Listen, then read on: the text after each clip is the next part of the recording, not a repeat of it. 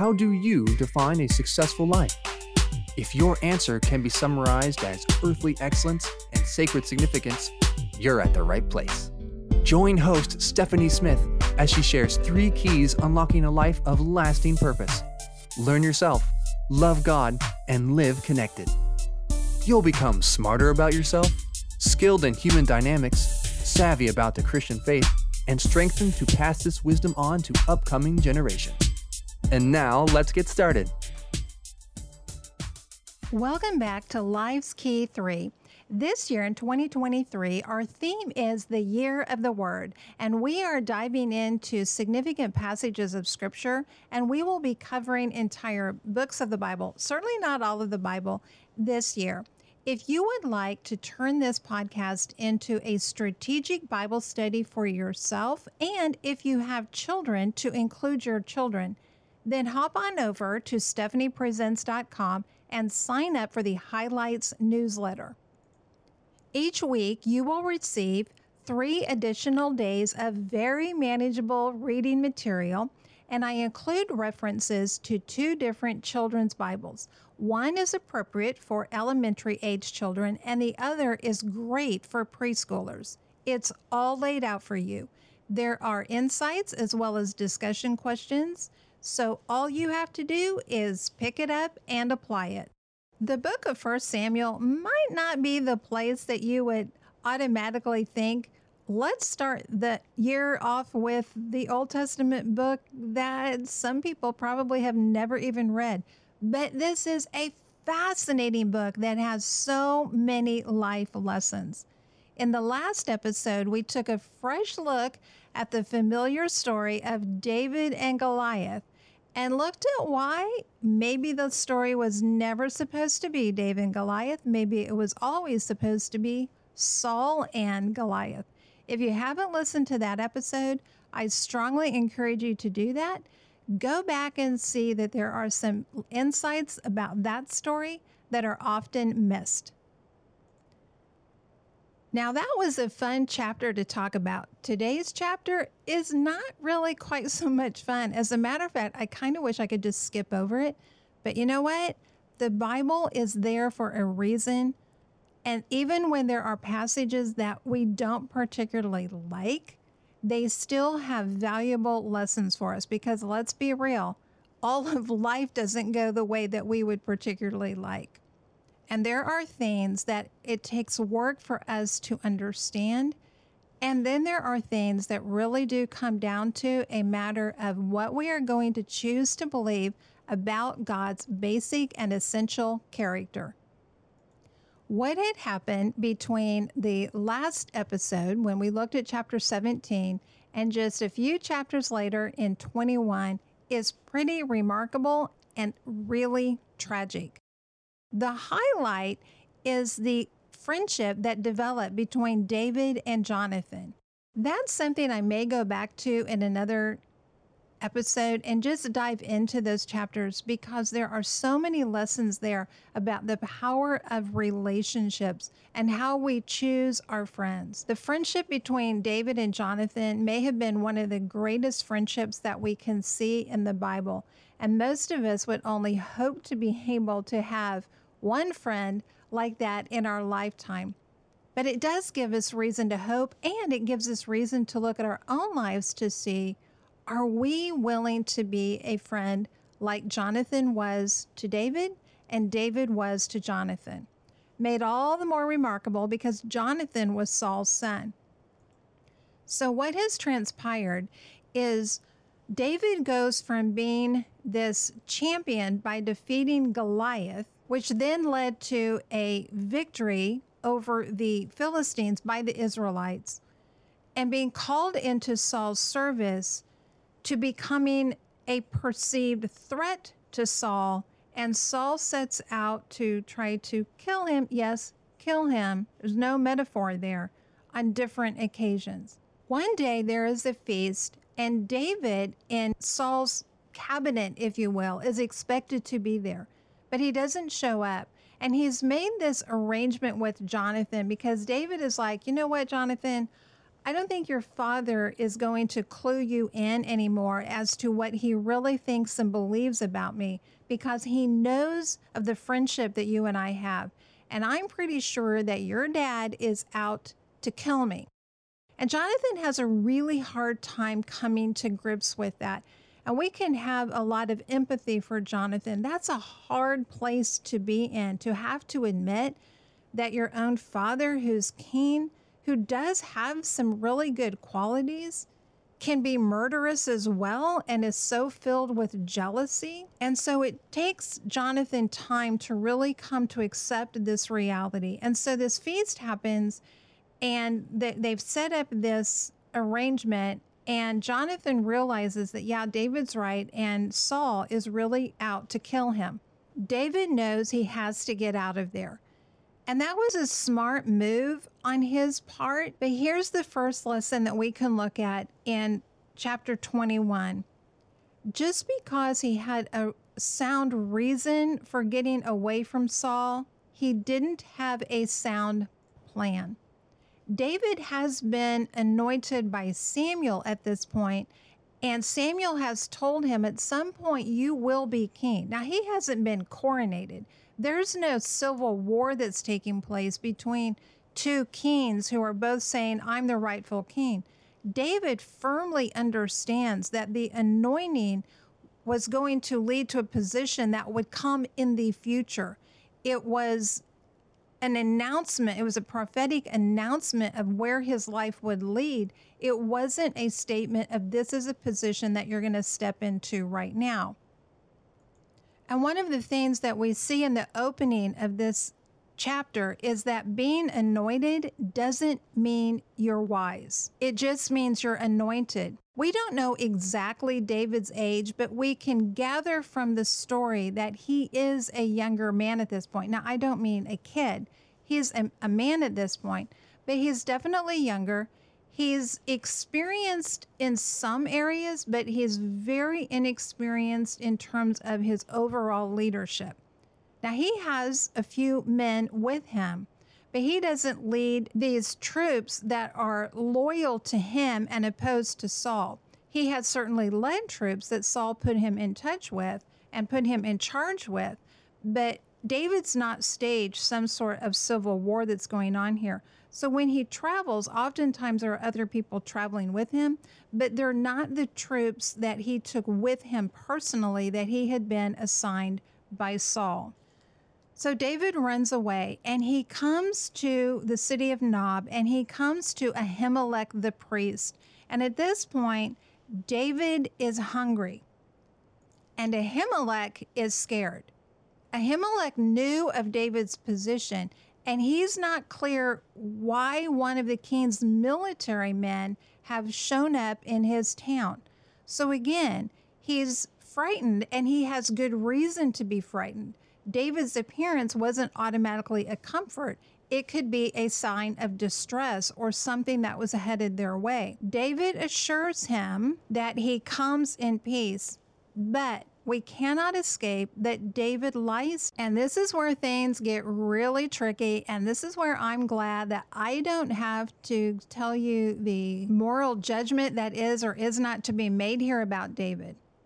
Certainly, the Ten Commandments tell us that it is wrong to lie. However, was it wrong for people to lie throughout history when they were, for example, protecting the Jews from their oppressors during the Holocaust and during the Second World War. And this is a meaningful moral and ethical issue that a person needs to really examine looking at scripture interpreted by other scripture. Because to make a blanket statement that says it is never wrong to deceive someone if you have good reason for doing so, well, that just not only leaves the barn door wide open, so to speak, I mean, it pretty much just rips the door and the roof off the barn and gives a person carte blanche to tell whatever lies that they want to tell, as long as they can say, well, I'm motivated by a good purpose. On the other hand, if we say it is always wrong to deceive someone, then when the result of that would lead to someone else's false imprisonment or death or destruction in some way, then how do we decide what values that we will prioritize? We're not going to dive into all of that today, not because it's not important, but we're going to stay within the scope of our study. But David here has not been sent out by Saul on this secret mission that he claims that he has been. So, why does he say this? I think he says this because he does not want to get Ahimelech or anybody else there in trouble. He is not trying to deceive Ahimelech to get something that he wants. He's actually trying to protect him.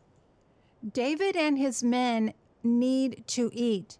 He's hungry. Not like, oh, I could have a little snack. Like, I don't know how long it's been since I had food and I am on the run for my life and I need something to eat. If David had said to Ahimelech, Well, here's the deal. I was supposed to be at this feast, but Saul's really mad at me and he keeps throwing his javelin at me and trying to kill me. And so I thought it was best to get out of there. And so I'm on the run and I really need something to eat. He was going to put Ahimelech in a very bad position if that's the story that he would have told. So instead, he tells a different story so that he can get food and Ahimelech will be protected. At least that's what David thinks is going to happen. One of the important things in studying the Bible is looking at what isn't there. Not just looking at what did happen, what did get said, but looking at what didn't happen, what didn't get said. There's no indication here that David has prayed and sought God about what he should do.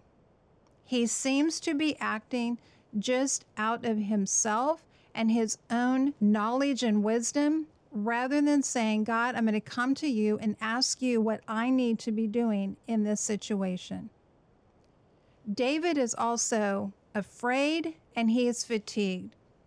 Fatigue and fear create tremendous vulnerabilities to shortcuts and to sin we need to be mindful that when we are in places where we are dealing with fear, anxiety, high levels of stress, when we have fatigue that is overwhelming to us, that we be on the lookout for where we are vulnerable to taking shortcuts or to outright sin.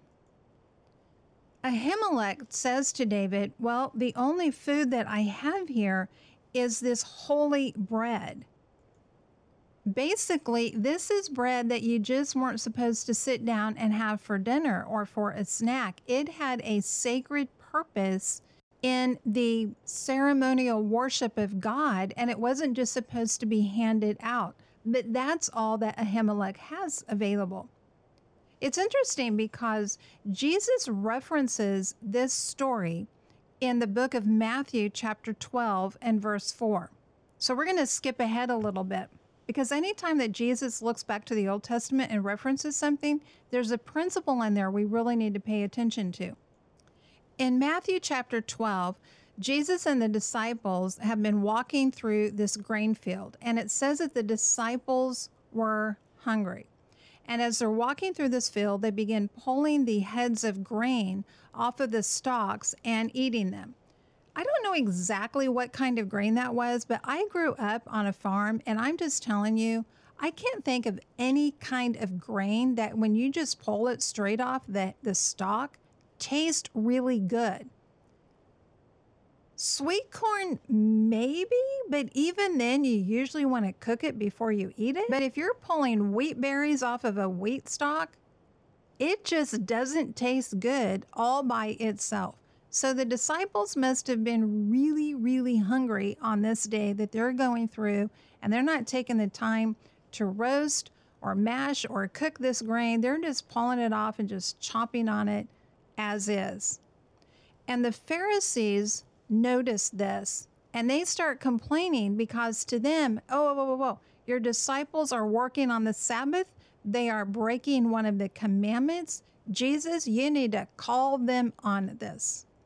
And there's two lessons in both of these stories the one of Jesus and his disciples and going through the grain fields, and also with David coming into the city of Nob and with Ahimelech. And the two are this number one is that institutions and traditions are always designed to serve people, not people serving institutions and traditions. And that doesn't matter what the institution is, whether it's marriage, whether it's the church, whether it's government, it doesn't matter what the tradition is. There is no institution that should be placed higher than an individual life. There is a difference between being called to die to our sinful nature and being asked to die to our humanity. God never calls us to die to our humanity, He calls us to die to our sinful nature. And any institution that compels us to die to our humanity is out of place. And so, this is what Jesus responds in the book of Matthew, chapter 12.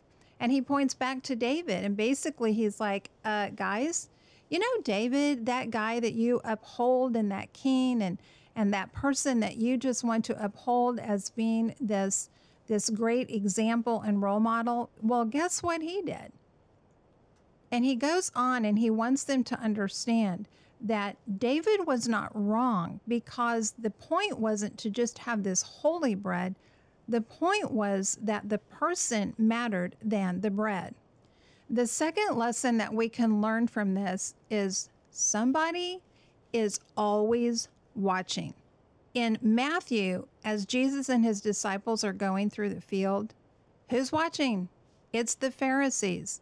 Somebody is always watching what you are doing, even when you don't think that's the case. And we also see this in this chapter 21 of 1 Samuel because there's somebody there watching and observing what takes place between David and Ahimelech. And this is a man, Doeg, and he is an Edomite.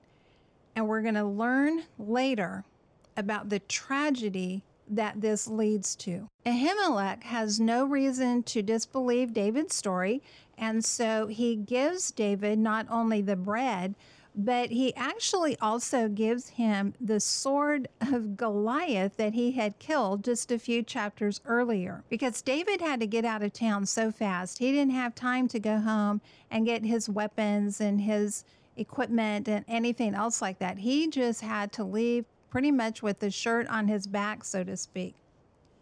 Then what does David do? He goes to Gath. Now, if you recall in the last episode, we talked about David fighting Goliath, and where was Goliath from? Goliath was from Gath. I'm not sure exactly why David decides to go back to Gath, but to Gath he goes. Again, we have to point out here there's no indication that David had been praying and said, God, where are you going to send me?